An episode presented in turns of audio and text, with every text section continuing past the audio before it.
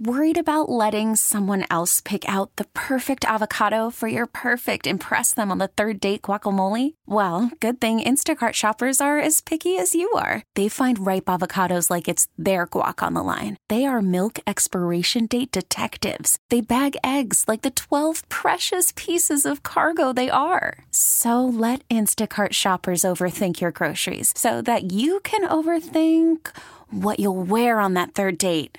Download the Instacart app to get free delivery on your first three orders while supplies last. Minimum $10 per order, additional term supply. A couple of months ago, we had the Inspector General of the state of Pennsylvania on our show, Bruce Beemer. And now he returns, and we are grateful for that. Uh, good morning, Mr. Inspector General. How are you? I'm great. Good morning, Sue. How are you? I am well. Now we can drop the formalities because we know you're one of us, right? So we can we can be casual, right? That's right. Because you have roots in, in northeastern Pennsylvania, and we're happy about that. I do. I do. I grew up in Clark Summit and went to Abington Heights High School and uh, I'm a University of Scranton graduate. So uh, very, very much a part of uh, northeastern PA. Now, the other day, there was a, moment of great history for your office. And I don't know if a lot of people are aware of what happens. I'd like you to explain it. And a lot of us were probably under the impression that you had kind of an established office and uh, nothing could happen to take it away. But uh, according to the what the state codes, that wasn't true. Well, yeah, the uh, office was created by what's called executive order under Governor Casey in 1987, and the purpose was to do examinations and root out waste, fraud, and abuse in the operations of the state agencies and in Pennsylvania government. And in 1994, they added the responsibility to investigate and root out welfare fraud and related crimes and abuse. And the problem was that the executive order, which had been re upped by every governor uh, since, including Governor Wolf, and kept the agency intact, was that it because it was created by executive order, it had limited power and authority. And the legislature had created a piece of legislation which has uh, since become known as Act 29 of 2017, which created the office statutorily, and it was it was really a great thing to behold, particularly with everything that's going on in Harrisburg, the difficulty in getting a budget and other types of things. That it was a very bipartisan piece of legislation that was endorsed by the governor and signed into law in July, and it took effect on September 18th, which was this past Monday, and it does uh, a number of really important things for our office that that the inspector general did not have uh, previously. Um, it creates the agency as a what's called a limited law enforcement agency to investigate specific crimes under the crimes code, uh, and that's a really really important thing for for our agents and for our investigators who I, I know a lot of people often ask me in, in northeastern Pennsylvania and other places, you know, what are we doing about trying to combat such things as food stamp trafficking and people unlawfully using those those food stamps for things other than than the food and the and, and the items for which they're intended. What are we doing about trying to combat and curb welfare fraud and some of the other types of fraud that we see around the state regarding long-term health care issues and subsidized daycare issues and those types of things and you know now I can tell them you know we've we've been created as as a law enforcement agency. We now have certain powers and authority to do very often more complex investigations. We can issue search warrants and issue subpoenas. Uh, we can uh, now coordinate in ways with other law enforcement agencies that we weren't able to do. So it's a really important thing and uh, it was a piece of legislation in, introduced by Senator Ryan Aument from down near Lancaster, and I, I think is, is is a bill that's going to really help the agency help Pennsylvania uh, combat and curb fraud, and hopefully return a lot of money uh, to the coffers of of uh, the Pennsylvania General Fund that that, what, that were not there before. So we know that uh, before this was all done, your office was good at uh, moving on investigations and um, announcing the results, which you have on your, on your website many, many times, of, of what you right. found in terms of uh, welfare fraud. And you seem to do this on kind of like a monthly basis. You put out a missive about. Uh, uh, what what people have done. Uh, people are charged, you know, 73 here, 66 there, 68 uh, in in May. How will this change, for instance, in those kind of investigations? How will this give you more leverage to move to investigate, let's say, uh, food stamp trafficking?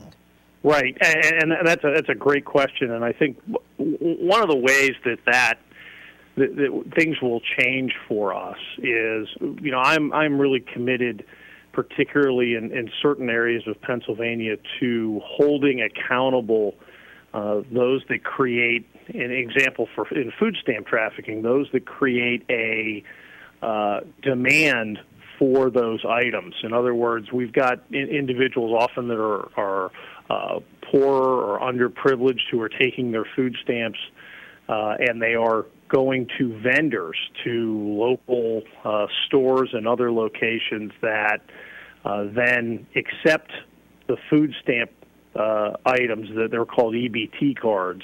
Take that, take those EBT cards.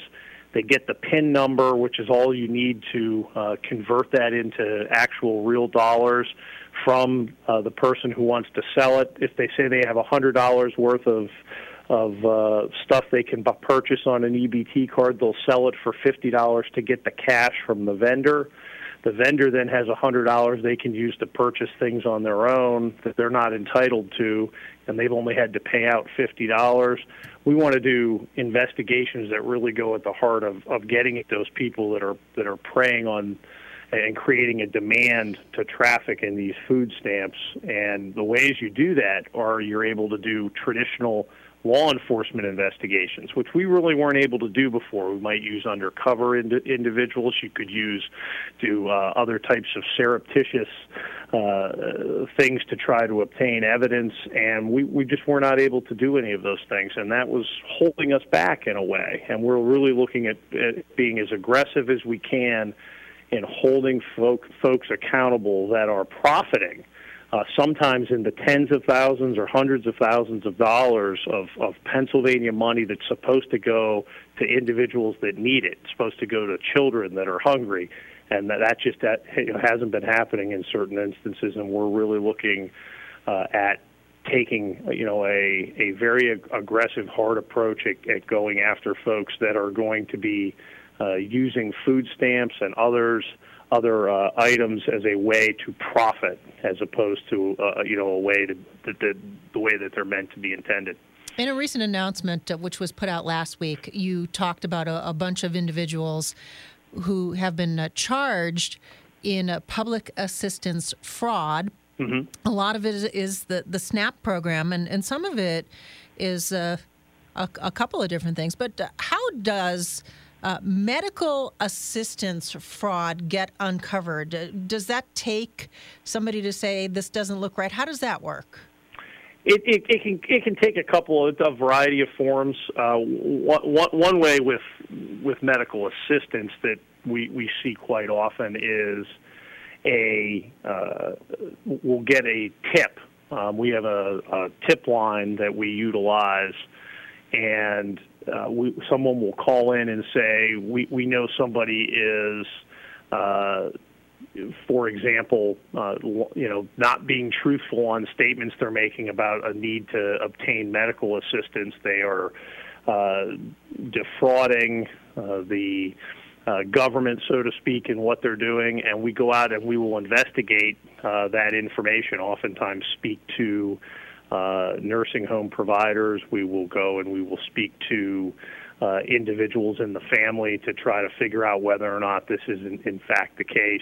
And we, we see this uh, over and over again. Unfortunately, it's a very common thing where uh, folks are a- able to obtain medical assistance benefits when they uh, either are not entitled to the total amount of the benefits or they're actually engaged in a complete defrauding um, and they shouldn't be entitled to any benefits at all. So it's a it's a very it's a very uh, unfortunately a more common problem than you than, than you might think. Uh, and we, you know we also see situations where we have long-term care providers who are not uh, always uh, providing the appropriate documentation and maybe submitting uh, items that are not accurate or falsified in order to obtain Medicaid or other types of payments that they might not uh, be entitled to get for services that they never actually rendered. And so we we work quite a bit on those types of that that type of fraud, and we're hopeful to partner now that we're we don't have a full law enforcement designation to partner with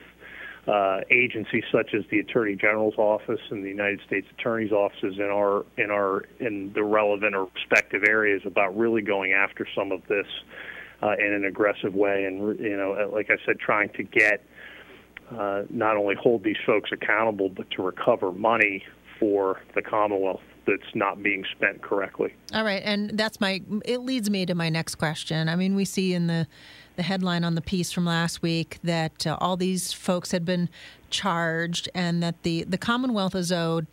Uh, in this particular instance of an investigation of 73 people between July 1st and July 31st that you found that uh, $281,500 in restitution is owed. Uh, Bruce, it sounds like a lot of money. Do we really ever see it? We we do, and uh, it's it's it's important to note we recover about uh, ninety million dollars, or, or, keep about ninety million dollars a year. Uh, typically, this the, the, inspector general's office from actually leaving the Commonwealth and being paid out when it shouldn't. We have welfare fraud investigators that investigate uh, before money's even paid out to make sure that people who are you know submitting documentation that that is not accurate or would not uh, permit them or entitle them to benefits uh, that money is not paid out. And we've we typically save about 90 million dollars a year over the that's an average of the last 3 years from going out it's always harder to recover money once it's been paid out because then you have to go through the court process and the restitution process. But um, we've recovered uh, recovered last year almost uh, in terms of all types of different fraud that's been recovered, you know, close to twenty million dollars. So we do get money back. We're hoping to uh, do uh, larger scale investigations and go at folks that are, you know, uh, you know, oftentimes creating the demand in these in these markets for this to and really uh, trying to recover as much money as possible. Can't sit here and say that we're you know we always get you know somebody who's ordered to pay money. It oftentimes can take several years before it's paid back, particularly through the court system. But we have been successful uh, in recovering the money, and we're going to continue to go out, out and fight that fight. You have somebody out in uh, Erie County that was charged, and these these numbers are pretty high: six thousand two hundred twenty-two dollars in SNAP fraud, twenty-nine thousand five fourteen in medical assistance fraud, and then a, a two hundred twenty-seven in in LIHEAP. Uh, are you familiar with the uh, particulars of that case? I I I, know I, I did read the the affidavit of probable cause, and it you know oftentimes the medical assistance fraud because that's obviously the number that was was the the higher mm-hmm. of those three numbers that you mentioned. That is often the, the, the case that the medical assistance fraud cases have very uh, often have much higher dollar amounts because of the extraordinarily high cost uh, of medical care and so oftentimes they are have fraudulently obtained uh, the cer- certain kinds of services or other things that are you know oftentimes run into the tens of thousands of dollars. So that's not uh, not that unusual. It is unusual that you have somebody, you know, where where you're talking about two or three different types of fraud at a time, but we we do see it. So, and that's that's was one of those instances. Uh, someone wants to know if you are hiring fraud investigators?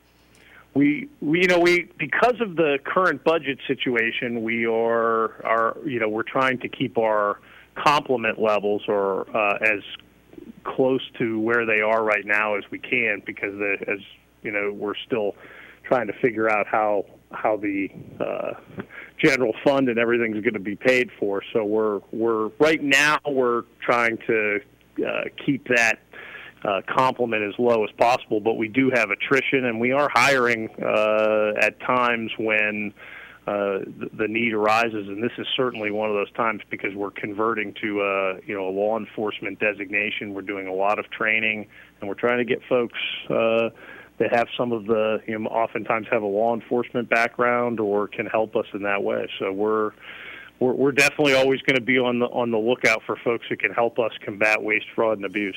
Are you seeing more individuals who are uh, perhaps desperate because of economic times who engage in this kind of activity? I mean, what are you seeing an uptick in it? Are you?